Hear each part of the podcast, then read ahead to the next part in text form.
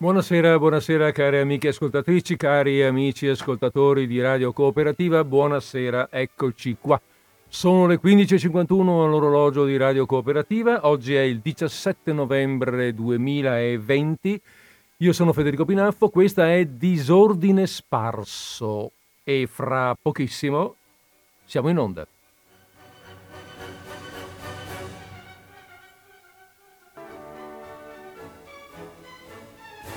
Beh, fra pochissimo siamo in onda, siamo già in onda per la verità, fra pochissimo partiamo, partiamo con le nostre parole, eh, le parole che compongono, che rivestono, che, che, che, costruiscono questa trasmissione che è, come ben sapete, una trasmissione di parola. Ogni tanto un pezzo di musica così per distrarci, ma prevalentemente questa è una trasmissione di parola. Uh, Bene, eh, scusate, ogni tanto qui ho qualche piccola eh, incombenza tecnica che mi distrae, mi sottrae al microfono, ma insomma siamo qua, sempre presenti. 17 e 11 dicevamo. Bene, allora che cosa tocca fare oggi in questo 17 di novembre?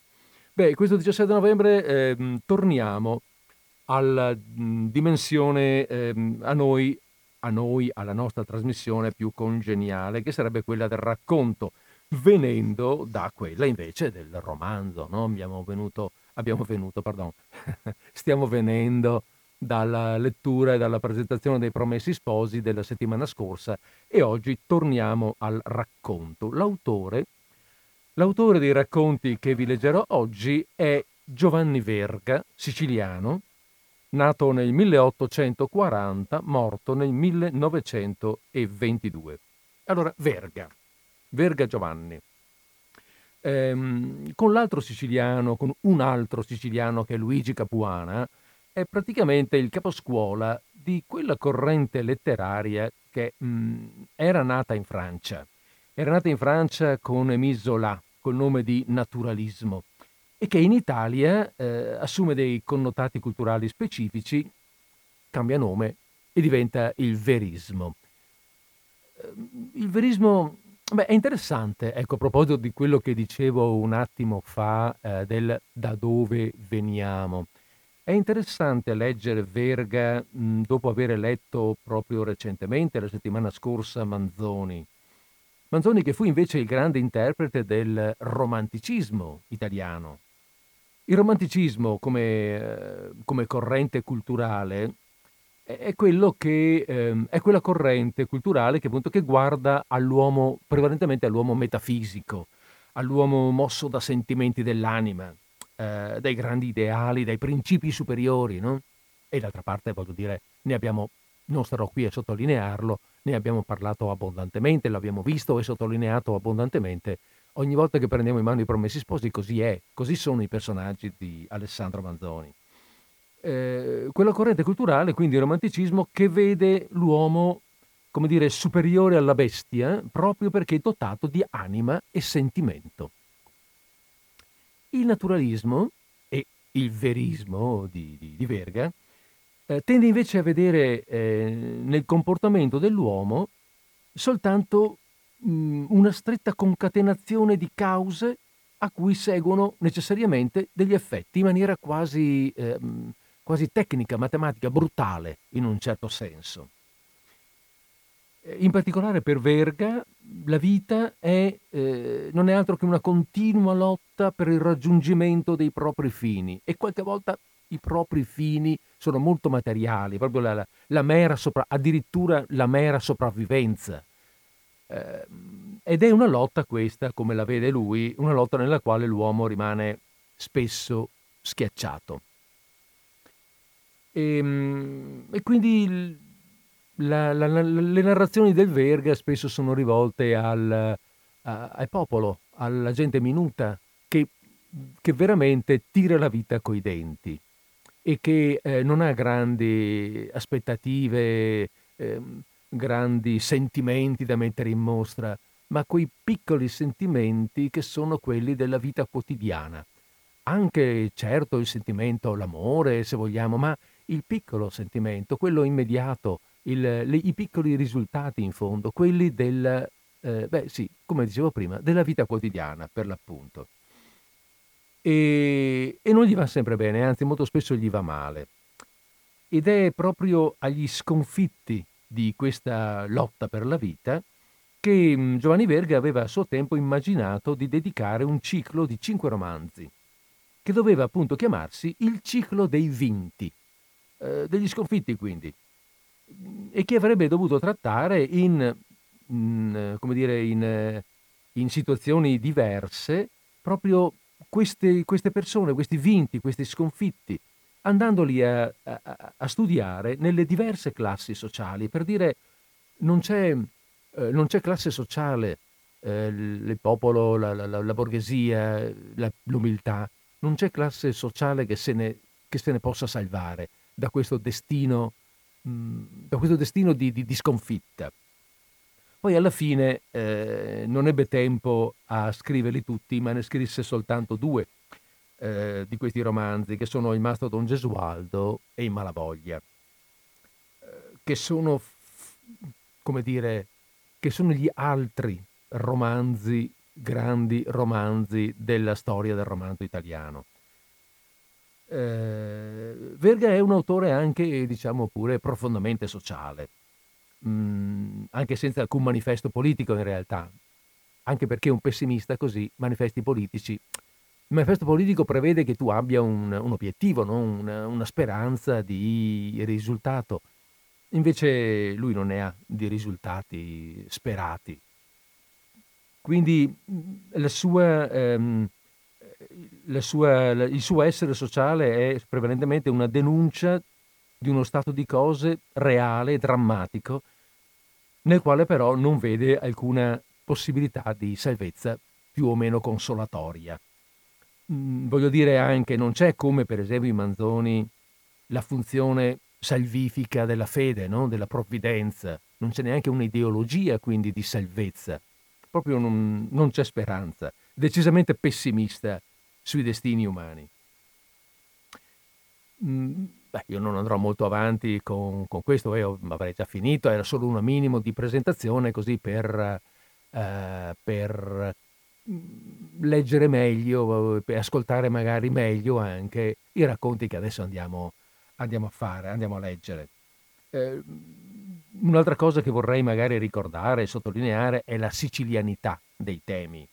Eh, non, che, eh, non, che, Giovanni Verga sia, sia stato sempre in Sicilia, eh, Verga ha girato parecchio, ha avuto eh, esperienze culturali diverse anche a Milano, eh, a Firenze e ha, ha, mm, si, è, eh, sì, si, è, molto mosso, molto girato, ha, una, ha conoscenze molto ampie, ma è rimasto, come è giusto che sia, io credo, attaccato profondamente alla sua terra. I suoi temi sono profondamente eh, legati alla, alla, sua cultura, alla cultura eh, sicula, ricordando anche, ecco, sempre parlando dei temi, che, eh, come dicevamo prima, è nato nel 1840 e che nel 61, 1861, 21 anni, viene proclamato il Regno d'Italia con l'annessione del regno delle due Sicilie al regno, al regno dei Savoia e quindi, e quindi, con l'insorgere della questione meridionale, il brigantaggio, la repressione sabauda e via di questo passo. Quindi un periodo storico molto movimentato, eh, un periodo storico decisamente travagliato, specialmente in Sicilia, voglio dire, la Sicilia, la, il sud, la Sicilia e la Calabria hanno conosciuto in, quel, in quelle mh, dei momenti veramente di grande, di grande travaglio e Verga ne è coinvolto.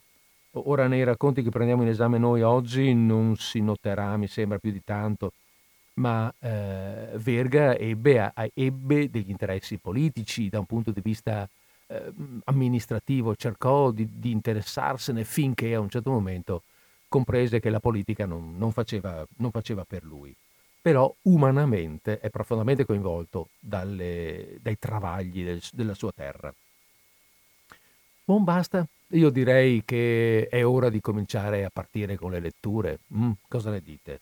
Così passiamo insieme questo pomeriggio. Una, ah no, ecco, un ultimo, una curiosità. Questo è proprio una, un gossip. Eh, ad assisterlo nelle ultime ore morì appunto, dicevamo, nato nel 40, muore nel 22, quindi muore a 82 anni per un'emorragia cerebrale.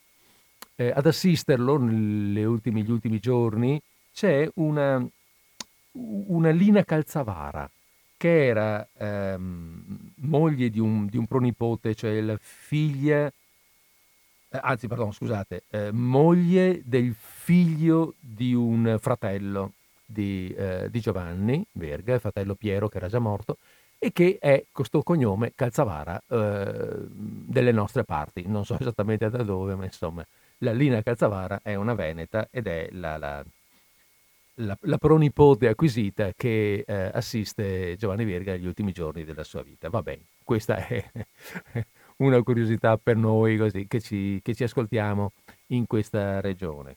Va bene, allora adesso, adesso come d'uso metto in onda un pelo di musica in maniera che attacchiamo il primo, il primo racconto, la prima novella, proprio da... Vabbè, sì, ho detto i romanzi, ha scritto moltissime, ha scritto moltissimo, eh, ha scritto per il teatro, ha scritto per... Eh, ha scritto moltissime novelle, questo, una, uh, racconti, novelle, chiamiamoli come vogliamo. All'epoca mi pare si dicesse più novella che racconto, comunque non importa. Um, qualche secondo di musica e poi, e poi diamo il via.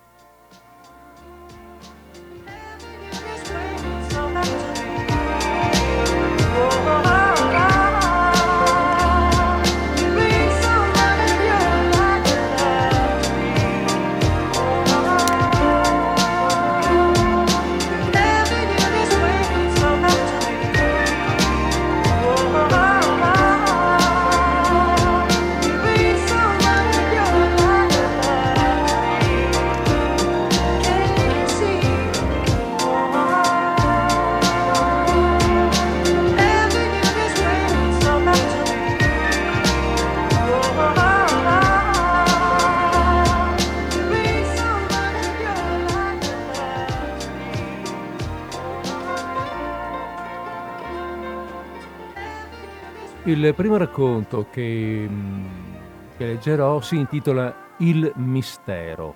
Eh, ci tengo a chiarire fin dall'inizio perché magari non ci sia qualche aspettativa che poi non si capisce bene cosa succeda.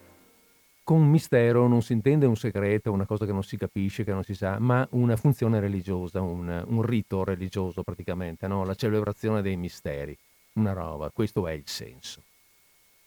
E quindi di Giovanni Verga il mistero. Questa, ogni volta che tornava a contarla, gli venivano i lucciconi allo zio Giovanni, che non pareva vero su quella faccia da sbirro. Il teatro lo avevano piantato nella piazzetta della chiesa, mortella, quercioli e anche rami interi d'ulivo con la fronda, tal quale, che nessuno si era rifiutato a lasciar pigliare la sua roba pel sacro mistero. Lo zio Memmu, a vedere la sua chiusa, a vedere nella sua chiusa il sacrestano a stroncare e scapezzare rami interi, si sentiva quei colpi di scura nello stomaco e gli gridava di lontano che non siete cristiano, compare Calogero, o non ve l'hanno messo il prete l'olio santo per dare così senza pietà su quell'ulivastro. Ma sua moglie, pur con le lacrime agli occhi, andava calmandolo. È per il mistero, lascialo fare, il Signore ci manderà la buona annata. Non vedi quel seminato che muore di sete? Tutto giallo. Del verde giallo che hanno i bambini malati, poveretto. Sulla terra bianca e dura come una crosta che se lo mangiava e vi faceva venire l'arsura in gola al solo vederlo.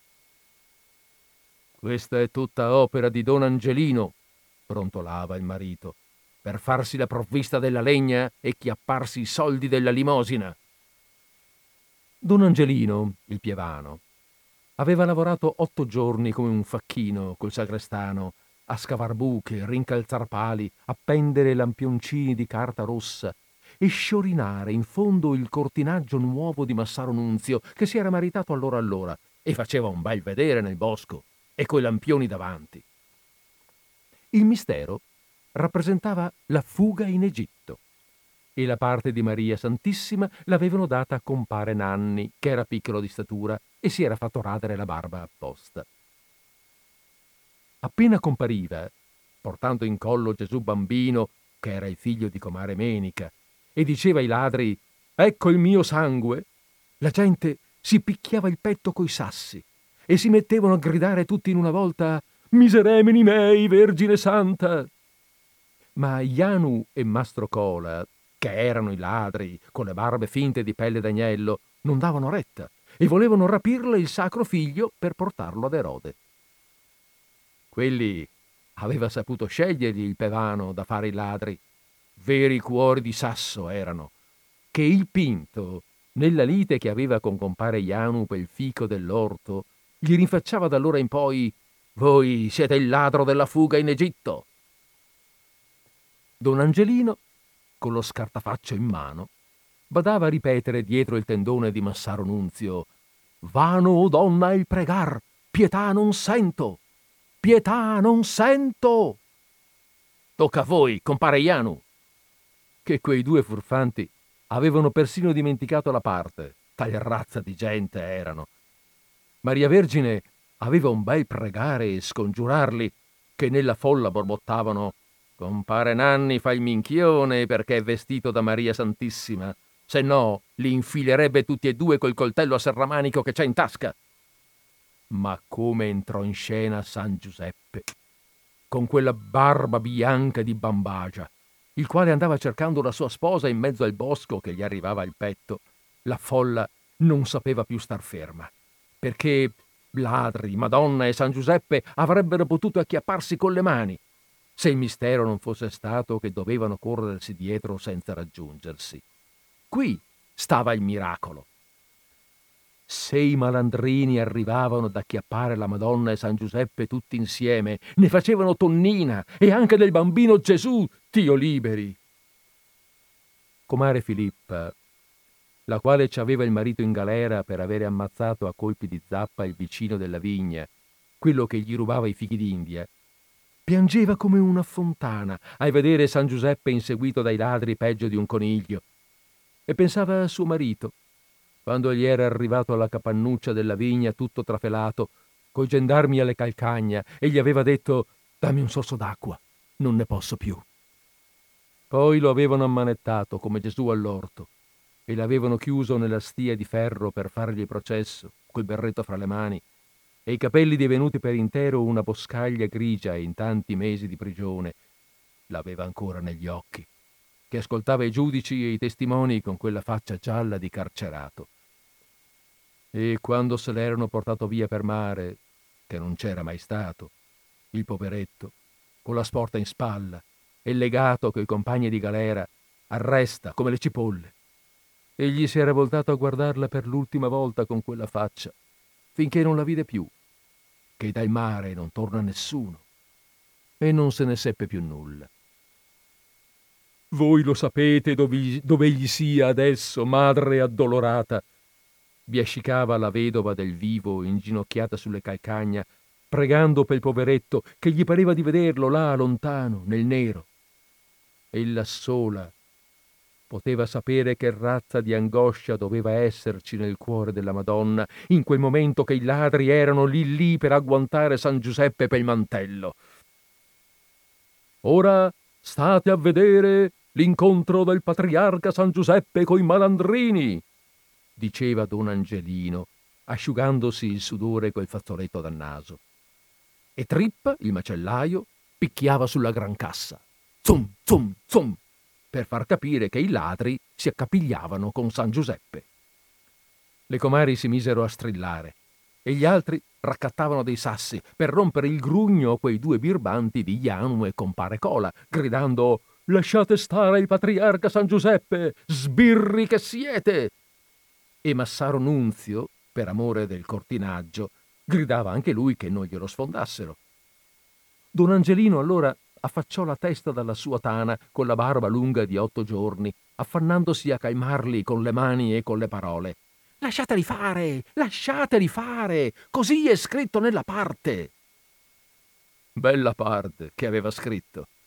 E diceva pure che era tutta roba di sua invenzione. Già lui avrebbe messo Cristo in croce con le sue mani per chiappare i tre tarì della messa. O compare Rocco, un padre di cinque figli, non l'aveva fatto seppellire senza uno straccio di mortorio perché non poteva spillargli nulla.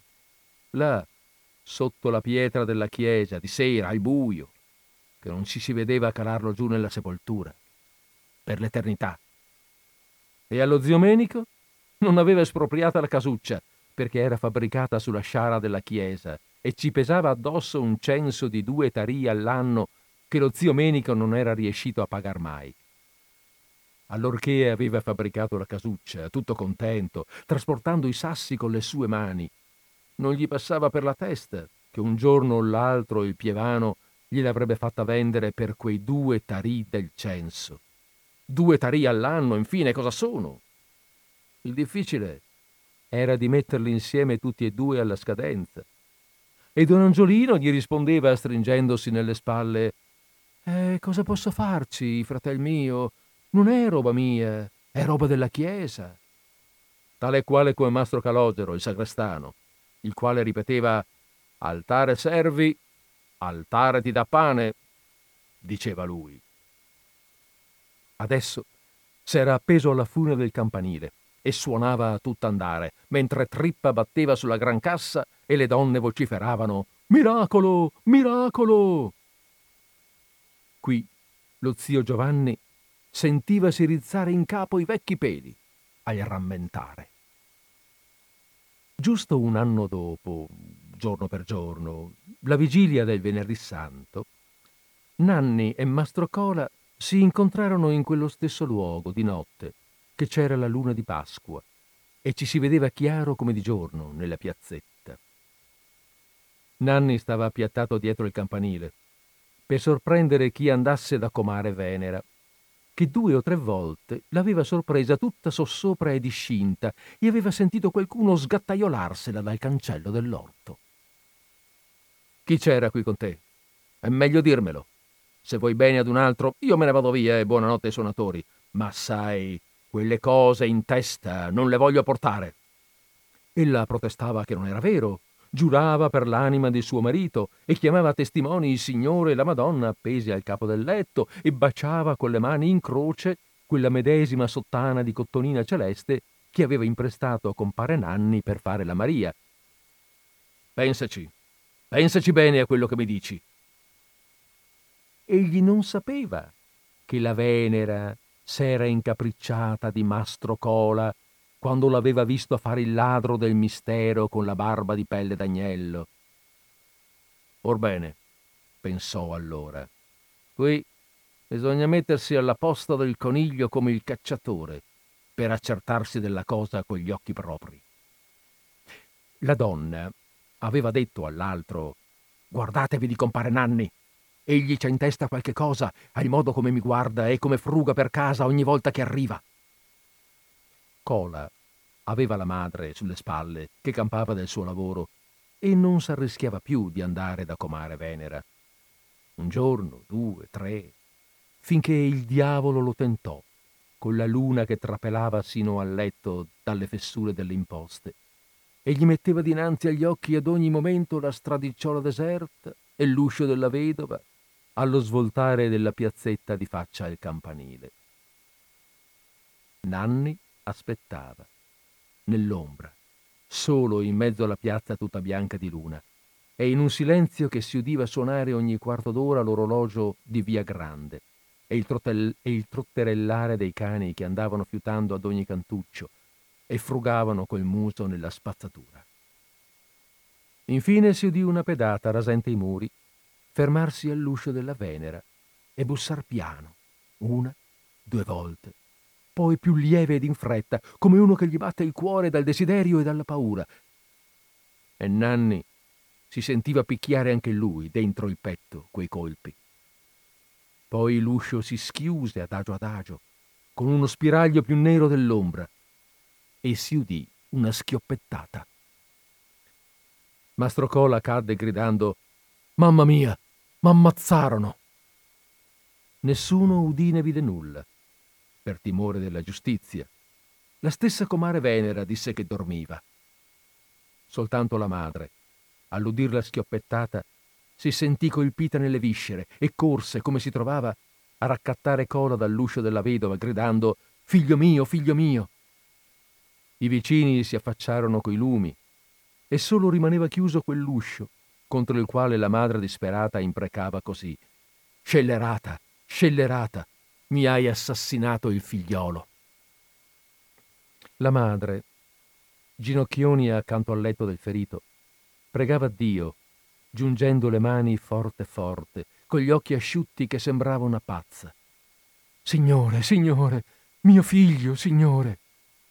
Eh, che mala Pasqua le aveva dato il Signore. Giusto il venerdì santo, mentre passava la processione col tamburo e don Angelino incoronato di spine. Ah, che nero faceva in quella casa. E dall'uscio aperto si vedeva il sole e i seminati belli, che la gente quella volta non aveva avuto bisogno di pregare Dio per la buona annata e lasciava solo don Angelino a battersi le spalle con la disciplina. Anzi, quando il sagrestano era andato a far legna col pretesto del mistero, l'avevano minacciato di rompergli le gambe a sassate se non andava via lesto. Nella sua casa solo si piangeva. Ora che tutti erano contenti. Nella sua casa sola.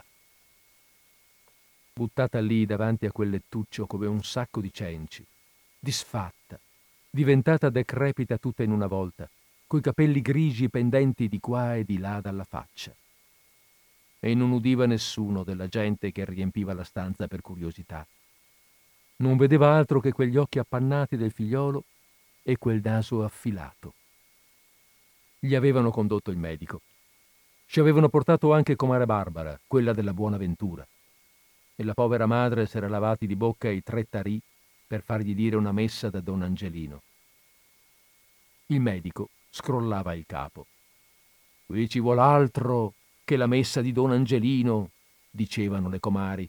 Qui ci vorrebbe il cotone benedetto di Fra Sanzio l'eremita, oppure la candela della Madonna di Valverde che fa miracoli dappertutto.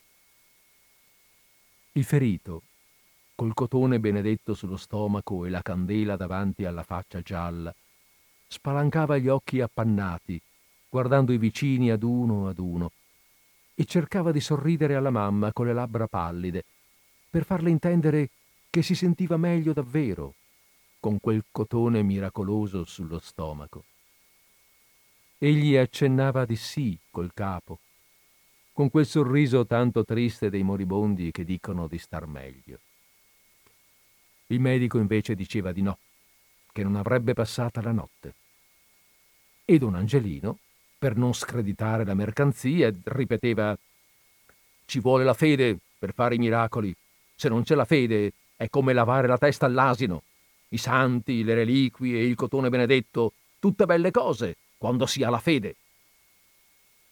La povera madre ne aveva tanta della fede, che parlava tu per tu coi santi e la Madonna, e diceva alla candela benedetta, presto presto e coi denti stretti, Signore, Signore, voi mi farete la grazia, voi mi lascerete mio figliolo, Signore. E il figliolo ascoltava, intento, con gli occhi fissi sulla candela, e cercava di sorridere e dire di sì col capo anche lui. Tutto il villaggio impazzì a strologare i numeri di quel fatto, ma chi ci vinse l'ambo fu solo la gnà Venera.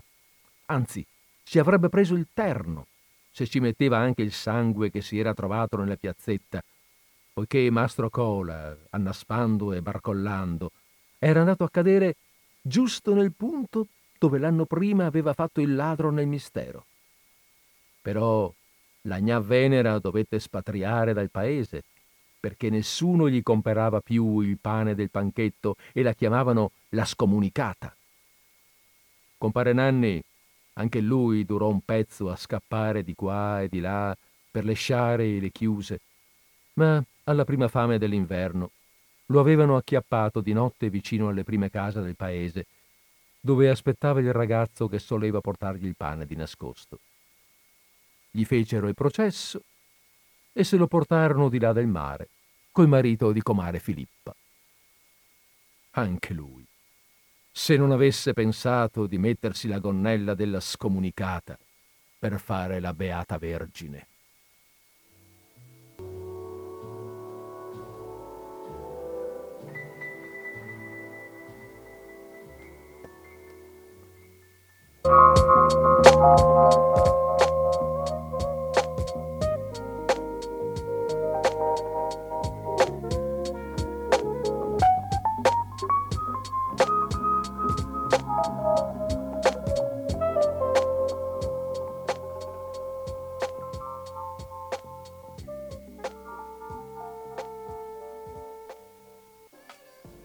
Eccoci rientrati. Eccoci qua. Allora, questo era il primo racconto che abbiamo letto oggi dalla raccolta Novelle rusticane di Giovanni Verga, titolo Il mistero. Abbiamo aperto, adesso aspettiamo qualche, tiriamo così qualche secondo, forse un paio di minuti, prima di attaccare il secondo racconto. Nel frattempo 049 880 90 20 abbiamo aperto la linea telefonica per un eventuale, mm, per un eventuale scambio di opinioni. Ecco, chi volesse sa che può chiamare allo 049 880 90 20, facciamo due, chia- due chiacchiere prima di riprendere la lettura. Allora, questo racconto qui, eh, come, dicevamo, come dicevamo all'inizio, è proprio il classico racconto molto siciliano, eh, come avete sentito, decisamente, eh, e molto ambientato in questo, in questo ambiente sociale povero, eh, superstizioso, in cui mh, mm, ignorante anche, in cui c'è qualcuno che approfitta della superstizione e tutto sommato in cui sono ancora, ancora, sono decisamente molto forti, molto sentite le tradizioni, i sentimenti rusticani, quelli cioè della campagna, quelli del, del rustico. Mm? Questo il rusticano ha proprio questo senso qua. Eh, non c'è nulla di, di, di raffinato, si è molto diretti, molto forti, molto immediati, proprio anche per le piccole cose. Non è mm, banale che il marito di Comare Filippa, che tutto sommato lo sentiamo nominare così a caso, così come dire di passaggio, soltanto per definire un po' il personaggio della Filippa, ma non è, non è banale che sia finito in galera al di là del mare perché ha ammazzato uno con la zappa perché gli urribava i fichi d'India.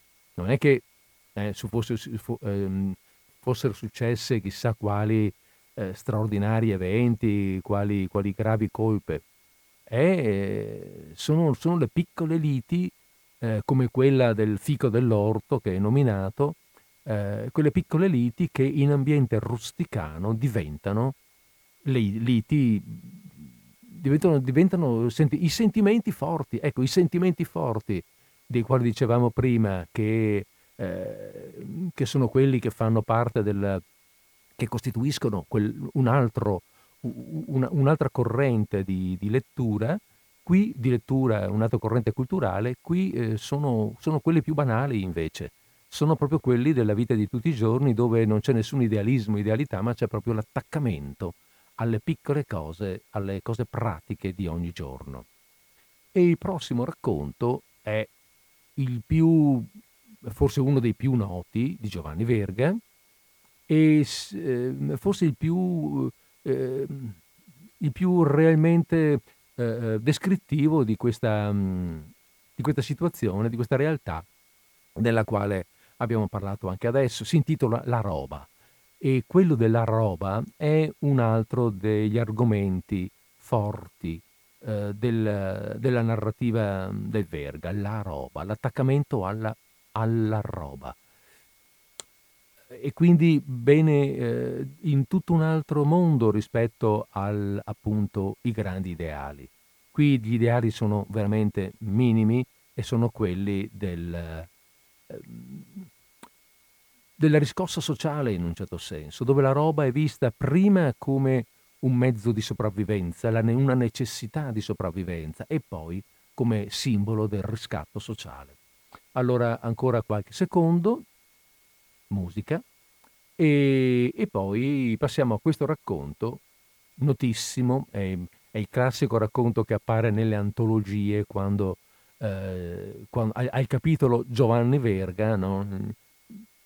Racconto, i due o tre racconti che si mettono sono La roba, eventualmente Rosso Malpelo, che però è piuttosto lungo, e boh, pochi altri che mi vengano in mente. Va bene, allora riprendiamo un po', facciamo una brevissima pausa e eh, poi attacco con eh, il racconto dal titolo La roba.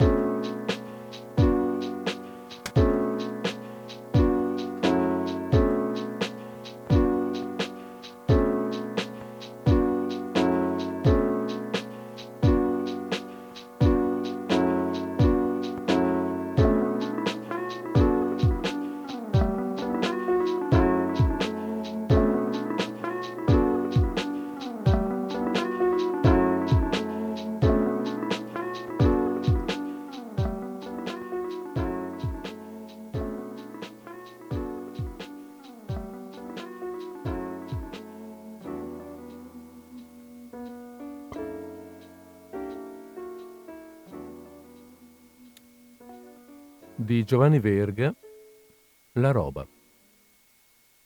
Il viandante che andava lungo il biviere di Lentini, steso là come un pezzo di mare morto, e le stoppie riarse della piana di Catania, e gli aranci sempre verdi di Francofonte, e i sugheri grigi di Resecone, e i pascoli deserti di Passaneto e di Passanitello, se domandava, per ingannare la noia della lunga strada polverosa, sotto il cielo fosco dal caldo, nell'ora in cui i campanelli della lettiga suonano tristemente nell'immensa campagna e i muli lasciano ciondolare il capo e la coda, e il lettighiere canta la sua canzone malinconica per non lasciarci vincere dal sonno della malaria. Qui di chi è? Sentiva rispondersi di Mazzarò. E passando vicino a una fattoria grande quanto un paese, coi magazzini che sembrano chiese, e le galline a stormi accoccolate all'ombra del pozzo, e le donne che si mettevano la mano sugli occhi per vedere chi passava. E qui? Di Mazzarò. E cammina e cammina, mentre la malaria vi pesava sugli occhi e vi scuoteva all'improvviso l'abbaiare di un cane, passando per una vigna che non finiva più e si allargava sul colle e sul piano, immobile, come gli pesasse addosso la polvere. E il guardiano sdraiato bocconi sullo schioppo accanto al vallone levava il capo sonnacchioso e aprire un occhio per vedere chi fosse. Di Mazzarò. Poi veniva un uliveto folto come un bosco, dove l'erba non spuntava mai e la raccolta durava fino a marzo. Erano gli ulivi di Mazzarò. E verso sera allorché il sole tramontava rosso come il fuoco e la campagna si velava di tristezza, si incontravano le lunghe file degli aratri di Mazzarò, che tornavano adagio adagio dal Maggese, e i buoi che passavano il guado lentamente col muso nell'acqua scura, e si vedevano nei pascoli lontani della canzeria, sulla pendice brulla, le immense macchie biancastre delle mandre di Mazzarò e si udiva il fischio del pastore echeggiare nelle gole, e il campanaccio che risuonava ora sì e ora no, e il canto solitario perduto nella valle. Tutta roba di Mazzarò. Pareva che fosse di Mazzarò perfino il sole che tramontava, e le cicale che ronzavano, e gli uccelli che andavano a rannicchiarsi col volo breve dietro le zolle, e il sibilo dell'assiolo nel bosco. Pareva che Mazzarò fosse disteso tutto grande per quanto era grande la terra e che gli si camminasse sulla pancia. Invece egli era un omiciattolo, diceva il lettighiere, che non gli avreste dato un baiocco a vederlo. E di grasso non aveva altro che la pancia, e non si sapeva come facesse a riempirla, perché non mangiava altro che due soldi di pane. E sì che era ricco come un maiale ma aveva la testa che era un brillante, quell'uomo. Infatti, con la testa come un brillante, aveva accumulato tutta quella roba, dove prima veniva da mattina a sera a zappare, a potare, a mietere, col sole, con l'acqua, col vento, senza scarpe ai piedi e senza uno straccio di cappotto, che tutti si rammentavano di avergli dato dei calci nel di dietro, quelli che ora gli davano dell'eccellenza e gli parlavano col berretto in mano. Né per questo egli era montato in superbia, adesso che tutte le eccellenze del paese erano suoi debitori, e diceva che eccellenza vuol dire povero diavolo e cattivo pagatore, ma egli portava ancora il berretto. Soltanto lo portava di seta nera, era la sua sola grandezza. E da ultimo era anche arrivato a mettere il cappello di feltro, perché costava meno del berretto di seta.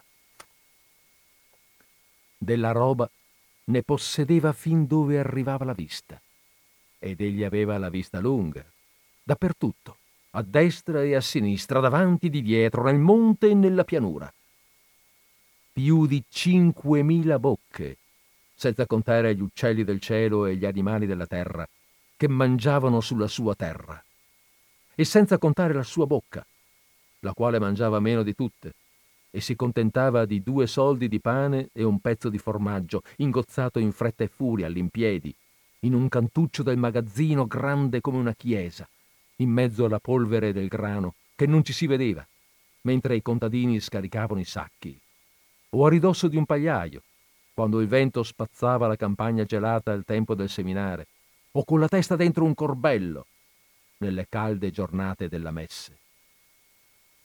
Egli non beveva vino, non fumava, non usava tabacco. E sì che del tabacco ne producevano i suoi orti lungo il fiume, con le foglie larghe e alte come un fanciullo, di quelle che si vendevano a 95 lire. Non aveva il vizio del gioco né quello delle donne. Di donne non aveva mai avuto sulle spalle che sua madre, la quale gli era costata anche 12 tarì quando aveva dovuto farla portare al Camposanto. Era che ci aveva pensato e ripensato tanto a, che, a quel che vuol dire la roba, quando andava senza scarpe a lavorare nella terra che adesso era sua. Ed aveva provato quel che ci vuole a fare i tre tarì della giornata, nel mese di luglio, a star con la schiena curva 14 ore, col soprastante a cavallo dietro, che vi piglia nerbate se fate dirizzarvi un momento. Per questo non aveva lasciato passare un minuto della sua vita che non fosse impiegato a fare della roba. E adesso i suoi aratri erano numerosi come le lunghe file dei corvi che arrivavano in novembre, e altre file di muli che non finivano più portavano le sementi. Le donne che stavano accoccolate nel fango da ottobre a marzo per raccogliere le sue olive non si potevano contare come non si possono contare le gazze che vengono a rubarle. E al tempo della vendemmia accorrevano dei villaggi interi alle sue vigne e fin dove sentivasi cantare nella campagna era per la vendemmia di Mazzarò. Alla messe poi i mietitori di Mazzarò sembravano un esercito di soldati che per mantenere tutta quella gente col biscotto alla mattina e il pane e l'arancia amara a colazione e la merenda e le lasagne alla sera ci volevano dei denari a manate e le lasagne si scodellavano nelle madie larghe come tinozze. Perciò adesso, quando andava a cavallo dietro la fila dei suoi mietitori, col nervo in mano, non ne perdeva d'occhio uno solo e badava a ripetere Curviamoci, ragazzi! Egli era tutto l'anno con le mani in tasca a spendere, e per la sola fondiaria il re si pigliava tanto che a Mazzarò gli veniva la febbre, ogni volta. Però, ciascun anno, tutti quei magazzini grandi come chiese ci riempivano di grano che bisognava scoperchiare il tetto per farcelo capire tutto. E ogni volta che Mazzarò vendeva il vino, ci voleva più di un giorno per contare il denaro, tutto di dodici tarì d'argento, che lui non ne voleva di carta sudicia per la sua roba, e andava a comperare la carta sudicia soltanto quando aveva da pagare il re o altri e alle fiere. Gli armenti di Mazzarò coprivano tutto il campo e ingombravano le strade, che ci voleva mezza giornata per lasciarli sfilare, e il santo con la banda alle volte dovevano mutar strada e cedere il passo.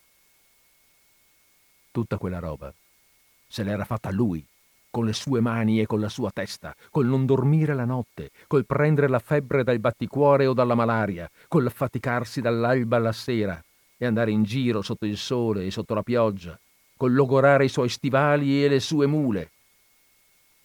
Egli solo non si logorava, pensando alla sua roba, che era tutto quello che gli avesse al mondo, perché non aveva né figli, né nipoti, né parenti, non aveva altro che la sua roba.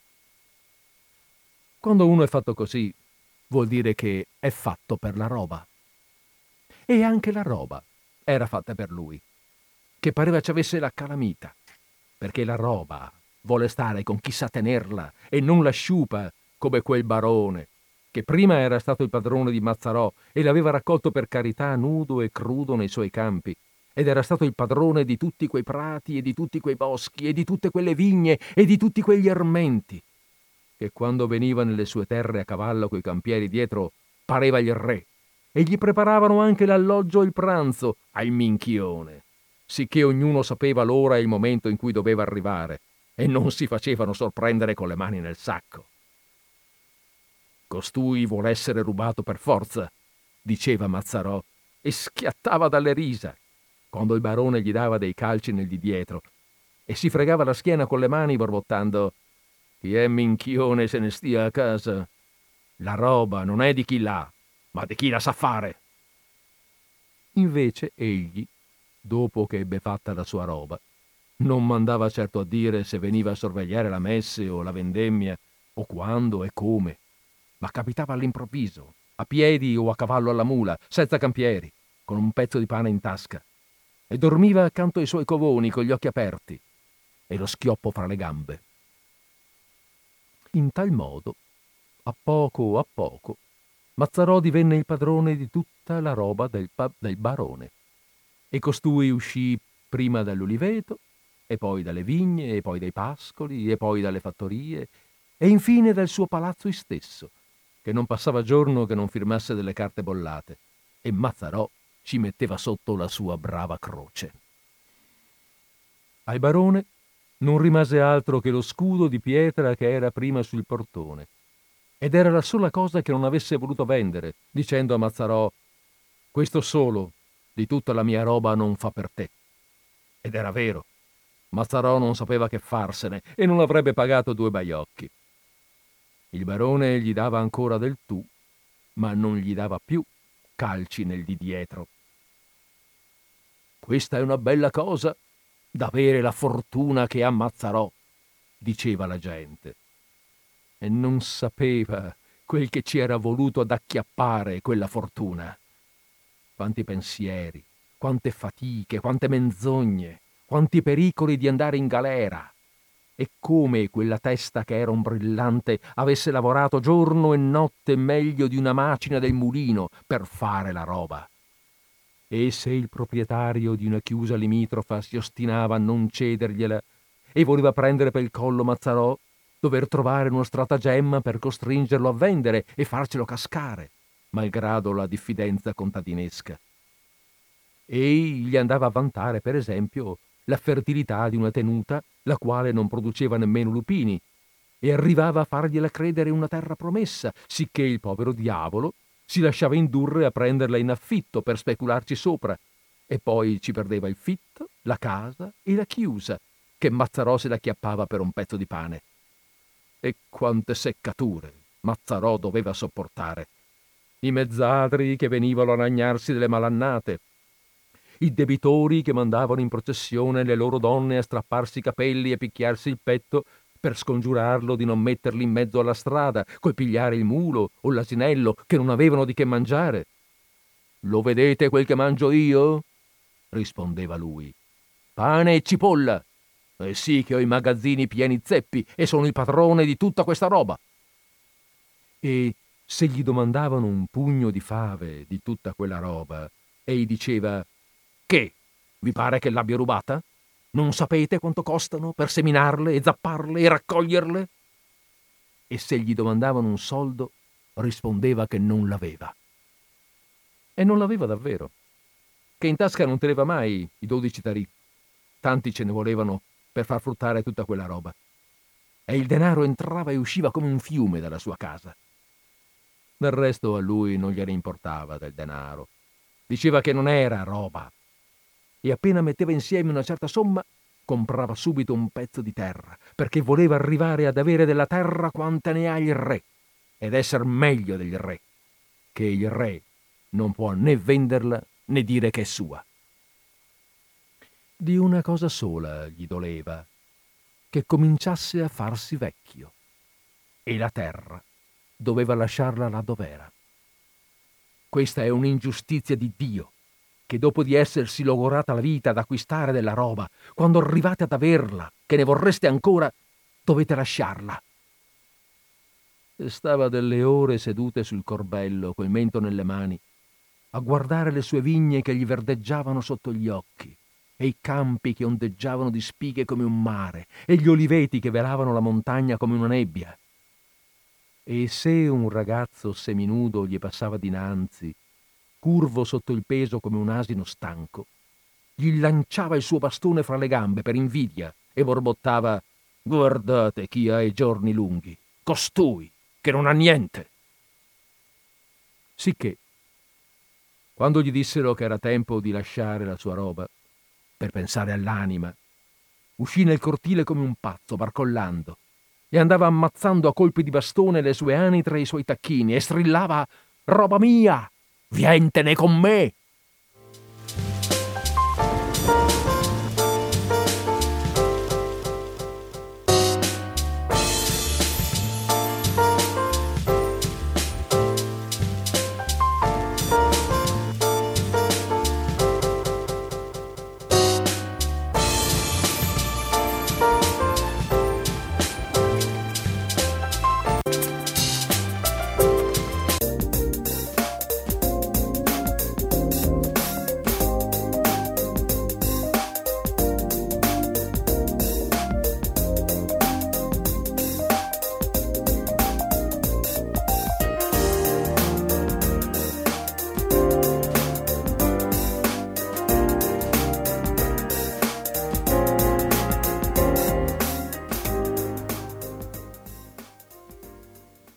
Ecco, ancora torniamo a noi. Ehm, dopo la lettura di quest'altro racconto, La roba, ehm, torniamo a noi per, eh, beh, per fare un po' d'attesa, per darci un po' di spazio prima della lettura del terzo, e che dovrebbe essere l'ultimo racconto. Ehm, vediamo un po'. Vediamo un po'. Allora, mm, beh, nel frattempo ho aperto la linea telefonica 049 880 9020 se volete condividere un'opinione, fare due chiacchiere, dire qualcosa ci sentiamo, potremmo sentirci, che ne dite? Non ne dite nulla. Va bene. Eh, 049 880 9020 dicevamo. E così abbiamo sentito questa, questo racconto che parla di roba, la roba di, di Mazzarò. Eh, accennavo prima che è uno dei racconti più, più noti, eh, probabilmente Immagino insomma che eh, molti, lo avranno, eh, molti di voi lo avranno avuto già avuto l'occasione di, di, di leggerlo, di, eh, di, leggerlo o di, comunque di conoscerlo per qualche motivo, magari tanti anni fa. Eh, ricordo che, come dicevo prima, è uno di quei racconti che apparivano eh, in tutte le vecchie antologie scolastiche, quando alla voce verga, per l'appunto, c'era sicuramente, o quasi sicuramente, c'era questo racconto riportato assieme a pochi altri, anche se, ehm, anche se ne ha scritti molti in realtà Giovanni Verga. Ce n'è un altro racconto, eh, beh, così finché facciamo due chiacchiere, insomma, possiamo, eh, perdiamoci qualche minuto. Io intanto parlo io un po' eh, volevo così ricordare alcune cose. Mm, guardate che appunto io, voglio, io ricordo alcune cose, tanto per parlare un po' dell'autore, anche per impegnare un po' il nostro tempo, anche per stare un po' in compagnia, ma saremmo, mm, possiamo stare in compagnia anche facendo due chiacchiere, quindi allo 049 880 9020 finché eh, siamo così, finché non leggo, eh, potete chiamare tranquillamente. Dicevo che mh, ci sono alcuni altri racconti che eh, apparivano nelle antologie. Uno era Fantas- Fantasticheria, che è un racconto mh, mm, meno ricordato forse, eh, in cui viene proprio presentata, o se vogliamo, è una specie di, mh, mm, eh, di manifesto della, della poetica mh, mm, di Verga, in cui Verga immagina di eh, essere in compagnia, o forse, o forse è un fatto vero, eh, in compagnia di una signora milanese. Eh, questa signora avrebbe un nome ed è stata anche una persona alla quale il Verga fu molto vicino e che, fu, e che il, lei anche fu molto vicina a lui eh, e che eh, visita la Sicilia, visita zona, le zone di mare nei pressi di Catania, Citrezza, Cicastello, quelle zone là e sono le zone in cui, eh, in cui è, ambientata, è ambientato il romanzo dei Malavoglia. E in quell'occasione lui immagina di scrivere una lettera a questa signora o di rivolgersi in qualche modo a lei per spiegare o per ricordare eh, l'episodio, il momento, quei due o tre giorni che lei ha passato lì in vacanza. Voleva starci di più ma poi ha visto questa vita così povera, così senza fantasia, non c'è niente a fare, insomma se ne, se n'è dovuta andare. ma in questi tre giorni lui ha modo di eh, presentare i suoi personaggi, presentare un po' i personaggi del romanzo e descrivere la loro, la loro vita, la loro povera, piccola eh, vita. Ed è un, um, un, racconto molto bello, molto ben narrato e molto, eh, dire, molto legato proprio al, allo spiegare il come, eh, il come io vedo la letteratura, come io vedo che cosa per me va raccontato della vita di tutti i giorni, cosa per me è degno o comunque quello che io voglio mettere, in, eh, voglio mettere su carta. Um, un altro, ecco, altro racconto molto, beh, altri due racconti che mi, adesso mi vengono in mente. Beh, insomma, un altro racconto molto forte molto noto, necessariamente noto, è ehm, la, la, la, eh, scusate, sto, ho un attimo di, di, di, di, è la cavalleria rusticana, abbiate pazienza, ma mi veniva rustico rustico, non mi veniva cavalleria prima. Cavalleria rusticana è eh, la novella di Verga, dalla quale poi è stato tratto, è stato tratto il libretto d'opera musicato da Mascagni. Eh, per cui è una storia che che più o meno conosciamo, insomma, adesso magari non la sappiamo esattamente, però magari sappiamo quelle due, quelle due, quei due versi o quella, quel pezzo di musica, quel, bra, quella, quel verso del, del, libretto. Ma insomma, è una storia, eh, d'altra parte, come dice, come dice il titolo, è una storia di cavalleria, e cioè di comportamento tra uomini, d'onore, fra virgolette, ma non mh, a livello, ai livelli della nobiltà, ma della vita rustica. È la cavalleria dei rustici, la cavalleria rusticana per l'appunto, dove lo sgarbo d'onore, eh, c'è sempre una donna in mezzo, eh, come nel racconto primo che abbiamo letto, lo sgarbo d'onore va lavato col sangue. E ci sono, ci sono delle scene molto molto forti, molto belle, che hanno portato questo testo ad essere molto noto, molto conosciuto, anche questo uno di quei testi che girano e hanno girato per le antologie, ma soprattutto insomma è diventato famoso perché ripreso da, ehm, ripreso da, da, da Mascagni che ne, fatto, che ne, ha fatto, trarre un libretto musicale, un libretto d'opera che poi, eh, che poi lui ha, avrà musicato. Sono sono tutti eh, eh roman- eh, romanzi, scusate, racconti in cui prevale il motivo del, dell'amore passionale. Ecco, questo non, non manca assolutamente. Come, da, come, beh, adesso visto che l'ho nominato, eh, mi viene da dire, visto che ho nominato, scusate, l'amore passionale in verga, eh beh, insomma, non possiamo dimenticare la lupa.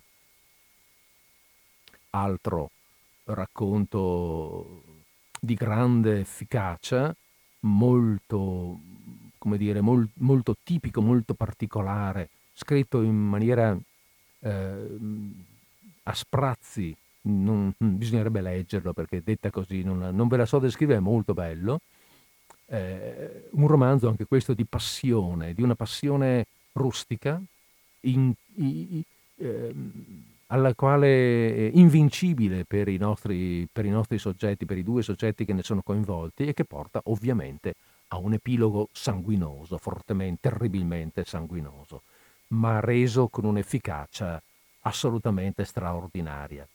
La Lupa ebbe, eh, ebbe una trasposizione teatrale ed ebbe anche uno o più, non lo so, tentativi di, ehm, anzi tentativi, insomma, trasposizioni cinematografiche. La prima, non so se ce ne sono state delle altre, io non, non, non ricordo e non, francamente in questo momento non ho verificato, ma la prima eh, di queste trasposizioni cinematografiche ebbe come ehm, sceneggiatore proprio lui, Giovanni Verga, il quale partecipò a quest'opera di trasposizione della sua novella in film e alla fine non ne fu soddisfatto. E se noi leggiamo la novella, anche senza aver visto il film, mm, possiamo capire, eh, perché suppongo che, mm, ehm, che, quel film non, non, non, potesse, è difficile rendere, è oggettivamente difficilissimo rendere l'emozione, il colore e il calore che corre dentro, questa, dentro le parole di Verga in questa novella e, che, eh, e dal quale è impossibile prescindere. Cioè, voglio dire, se mancano i colori, non, non, non viene fuori. E a quell'epoca il cinema non era certo a colori. Per cui, per cui sì, posso capire, posso immaginare come mai Giovanni Verga, dopo aver cominciato il lavoro, ne fu eh, così deluso. Va bene, dai, questo tanto per raccontarci qualcosa, per darci un po' di tempo eventualmente per eh, due chiacchiere che ho fatto io. Allora, um, veniamo all'ultimo racconto? Al terzo racconto? Veniamo al terzo racconto. Il terzo racconto si intitola Don Licciu Papa. Eh, eh, Papa non è una, un appellativo, ma è un cognome. Eh. Licciu Papa è nome e cognome di questo, di questo, personaggio, che è tutto sommato addirittura un personaggio secondario, ma eh, è un personaggio che lega, eh, che lega eventi diversi di questo racconto, che lega la storia di questa, eh, appunto, come sempre, di questa piccola gente, di questo piccolo villaggio, eh, che, vive, che, vive, situazioni diverse dove Licciu Papa, che rappresenta una piccola autorità, mm, è in realtà eh, vedrete che nonostante porti uno spadone a, a, ad armacollo, è poco più che un messo, mh, un piccolo rappresentante del comune, la sua presenza serve un po' a legare gli eventi che accadono. Ma in realtà eh, sono gli eventi che fanno la storia, non l'Icciu Papa. Adesso mi prendo ancora qualche momento di pausa con eh, la musica, tiro fuori la pagina giusta e ehm, attacchiamo con la lettura dell'ultimo racconto di questa sera.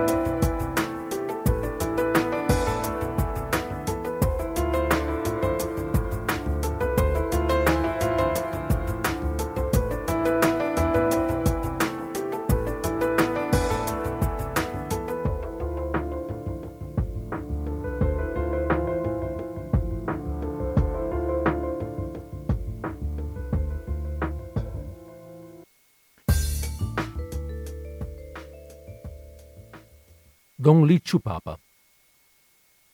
Le comari filavano al sole e le galline razzolavano nel pattume davanti agli usci. Allorché successe un gridio, un fuggi fuggi per tutta la stradicciola, che si vide comparire da lontano lo zio Masi, la chiappa porci, col laccio in mano, e il pollame scappava schiamazzando come lo conoscesse. Lo zio Masi si buscava dal municipio 50 centesimi per le galline e tre lire per ogni maiale che, sor- che sorprendeva in contravvenzione. Egli preferiva i maiali. E come vide la porcellina di comare santa, stesa tranquillamente col muso nel brago di contro all'uscio, si gli gittò al collo il nodo scorsoio. Ah, Madonna Santissima, cosa fate, zio Masi? gridava la zia Santa, pallida come una morta.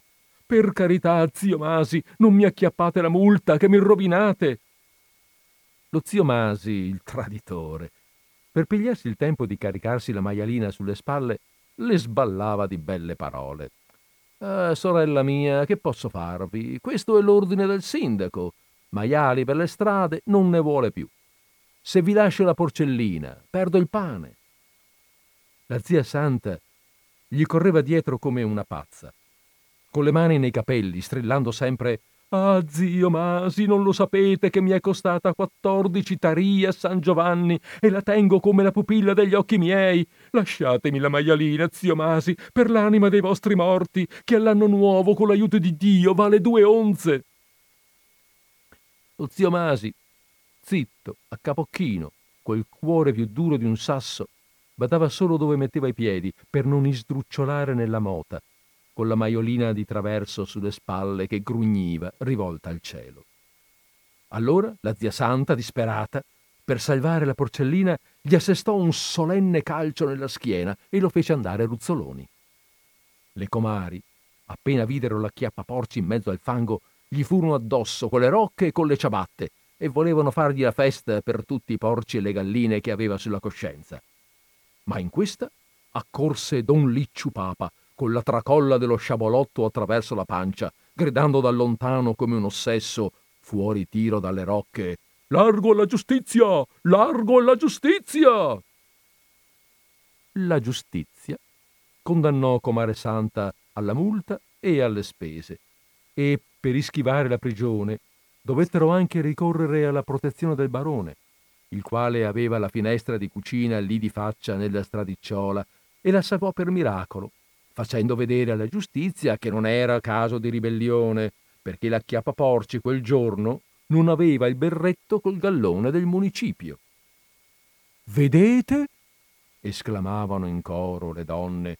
Ci vogliono i santi per entrare in paradiso. Questa del berretto nessuno la sapeva. Però il barone aggiunse il predicozzo Quei porci e quelle galline bisognava spazzarle via dal vicinato. Il sindaco aveva ragione, che sembrava un porcile. Da allora in poi, ogni volta che il servo del barone buttava la spazzatura sul capo alle vicine, nessuna mormorava. Soltanto si dolevano che le galline chiuse in casa, per scansare la multa, non fossero più buone chiocce, e i maiali, legati per un piede accanto al letto, parevano tante anime del purgatorio. Almeno prima la spazzavano loro, la stradicciola. Tutto quel concime sarebbe tanto oro per la chiusa dei grilli, sospirava Massaro Vito. Se avessi ancora la mula baia, spazzerei la strada con le mie mani. Anche qui c'entrava Don Licciu Papa. Egli era venuto a pignorare la mula con l'usciere che dall'usciere solo Massaro Vito non se la sarebbe lasciata portar via dalla stalla, nemmeno se l'ammazzavano, e gli avrebbe piuttosto mangiato il naso come il pane. Lì, davanti al giudice, seduto al tavolino che pareva Ponzio Pilato, quando Massaro Venerando l'aveva citato per riscuotere il credito della mezzeria, non seppe che rispondere. La chiusa dei grilli era buona soltanto per far grilli, il minchione era lui, se era tornato dalla messe a mani vuote. E Massaro Venerando aveva ragione di voler essere pagato senza tante chiacchiere e tante dilezioni. Perciò aveva portato l'avvocato che parlava per lui. Ma come ebbe finito? E Massaro Venerando se ne andava lieto, dondolandosi dentro gli stivaloni come un'anitra ingrassata, non poter stare di domandare al cancelliere se era vero che gli vendevano la mula. Silenzio! Interruppe il giudice che si soffiava il naso prima di passare a un altro affare. Don Licciu Papa si svegliò di soprassalto sulla panchetta e gridò Silenzio! Se foste venuto con l'avvocato, vi lasciavano parlare ancora, gli disse compare Orazio per confortarlo. Sulla piazza, dinanzi agli scalini del municipio, il banditore gli vendeva la mula. 15 onze la mula di compare Vito Gnirri. 15 onze una bella mula baia. 15 onze. Compare Vito, seduto sugli scalini col mento fra le mani, non voleva dir nulla che la mula era vecchia ed eran più di sedici anni che gli lavorava. Essa stava lì, contenta come una sposa, con la cavezza nuova. Ma appena gliela portarono via davvero, ei perse la testa pensando che quell'usuraio di Massaro Venerando gli acchiappava quindici onze per una sola annata di mezzeria, che tanto non ci valeva la chiusa dei grilli. E senza la mula ormai non poteva più lavorare la chiusa, e all'anno nuovo si sarebbe trovato di nuovo col debito sulle spalle. Ei si mise a gridare come un disperato sul naso a Massaro Venerando. Cosa mi farete pignorare quando non avrò più nulla? Anticristo che siete! E voleva levargli il battesimo dalla testa, se non fosse stato per don Licciu Papa, lì presente, con lo sciabolotto e il berretto gallonato, il quale si mise a gridare tirandosi indietro Fermo alla giustizia! Fermo alla giustizia! Che giustizia! strillava compare Vito tornando a casa con la cavezza in mano. La giustizia è fatta per quelli che hanno da spendere. Questo lo sapeva anche Curatolo Arcangelo, che quando era stato in causa col reverendo per via della casuccia, perché il reverendo voleva comprargliela per forza, tutti gli dicevano che siete matto a pigliarvela col reverendo. È la storia della brocca contro il sasso. Il reverendo, coi suoi denari, si affitta la meglio lingua d'avvocato e vi riduce povero e pazzo. Il reverendo, da che s'era fatto ricco, aveva ingrandito la casuccia paterna di qua e di là, come fa il porcospino che si gonfia per scacciare i vicini dalla tana. Ora aveva slargata la finestra che dava sul tetto di Curatolo Arcangelo e diceva che gli bisognava la casa di lui per fabbricarvi sopra la cucina e mutare la finestra in uscio. Eh, vedete, compare Arcangelo mio, senza cucina non ci posso stare, bisogna che siate ragionevole. Compare Arcangelo non lo era punto e si ostinava a pretendere di voler morire nella casa dove era nato. Tanto non ci veniva che una volta al sabato, ma quei sassi lo conoscevano. E se pensava al paese, nei pascoli del Carramone, non lo vedeva altrimenti che sotto forma di quell'usciolo rattoppato e di quella finestra senza vetri. Va bene, va bene, rispondeva fra di sé il reverendo. Teste di villani, Bisogna farci entrare la ragione per forza. E dalla finestra del reverendo piovevano sul tetto di Curatolo Arcangelo cocci di stoviglie, sassi, acqua sporca e riducevano il cantuccio dove era il letto peggio di un porcile. Se Curatolo Arcangelo gridava, il reverendo si metteva a gridare sul tetto più forte di lui. Che? Non poteva più tenerci un vaso di basilico sul davanzale? Non era padrone di annaffiare i suoi fiori? Curato l'arcangelo, aveva la testa dura peggio dei suoi montoni e ricorse alla giustizia. Vennero il giudice, il cancelliere e don Licciu Papa a vedere se il reverendo era padrone di innaffiare i suoi fiori, che quel giorno non c'erano più alla finestra, e il reverendo aveva il solo disturbo di levarli ogni volta che doveva venire la giustizia e rimetterli al loro posto appena voltava le spalle. Il giudice stesso non poteva passare il tempo a far la guardia al tetto di Curatolo Arcangelo o andare e venire dalla straduccia. Ogni sua visita costava cara. Restava la questione di sapere se la finestra del reverendo doveva essere con l'inferriata o senza inferriata, e il giudice e il cancelliere tutti guardavano con gli occhiali sul naso e pigliavano misure che pareva il, un tetto di barone, quel tettuccio piatto e ammuffato. E il reverendo tirò pure fuori certi diritti vecchi per la finestra senza inferriata e per alcune tegole che sporgevano sul tetto, che non si, ci si capiva più nulla, e il povero curatolo Arcangelo guardava in aria anche lui, per capacitarsi che colpa avesse il suo tetto. Ei ci perse il sonno della notte e il riso della bocca, si dissanguava a spese e doveva lasciare la mandra in custodia del ragazzo per correre dietro al giudice e all'usciere. Per giunta le pecore gli morivano come le mosche ai primi freddi dell'inverno, che il Signore lo castigava perché se la pigliava con la Chiesa, dicevano.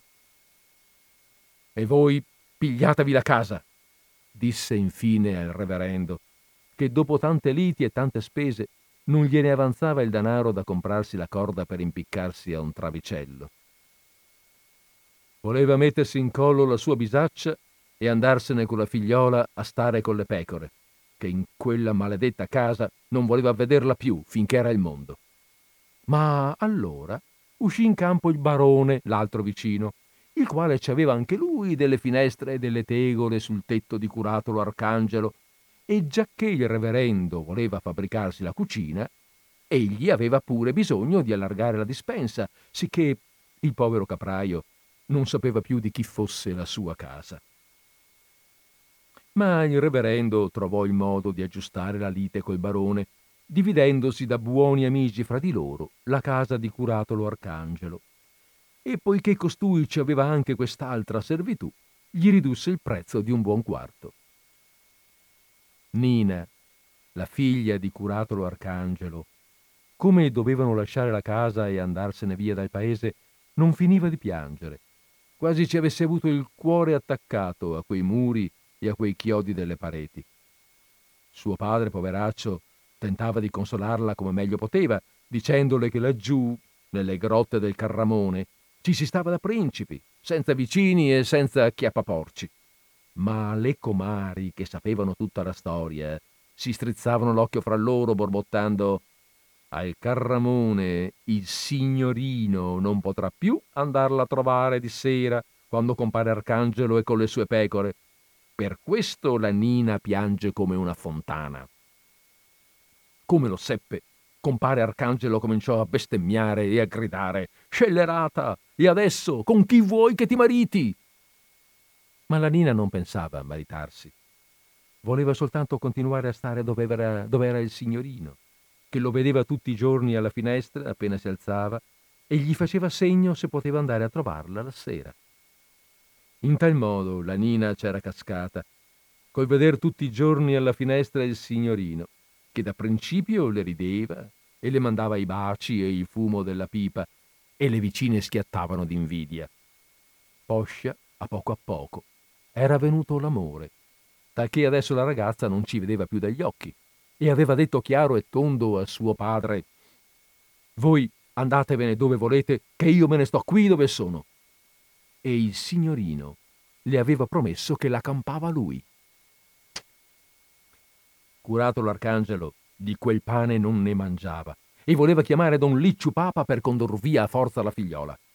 Almeno, quando saremo via di qui, nessuno saprà le nostre disgrazie, diceva.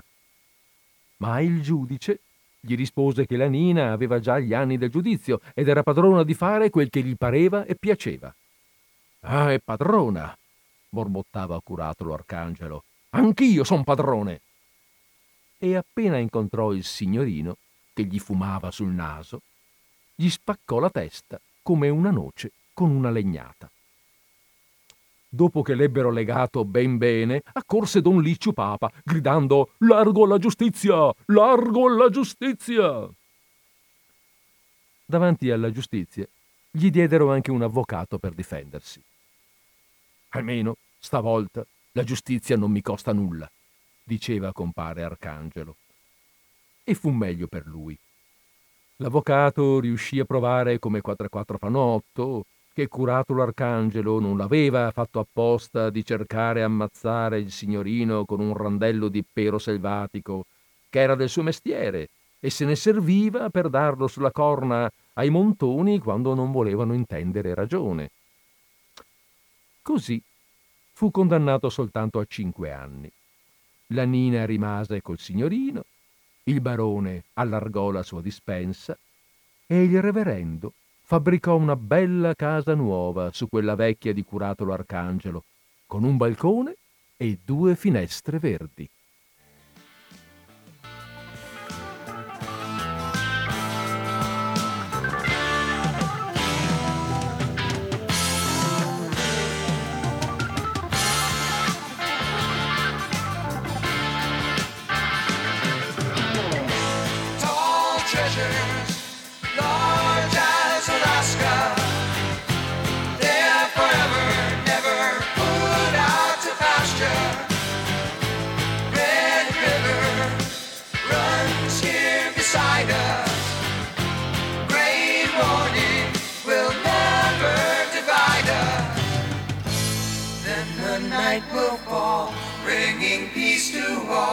Darkness there together.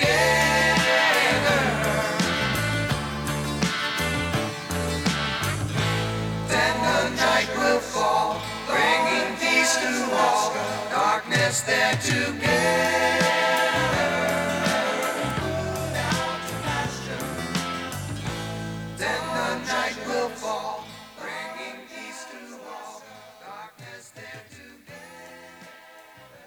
Bene, così abbiamo fatto le 17.14 anche in questo martedì 17.11 eh, 2020. Fra cinque minuti la trasmissione chiude. L'ultimo racconto che abbiamo letto era Don Licciu Papa.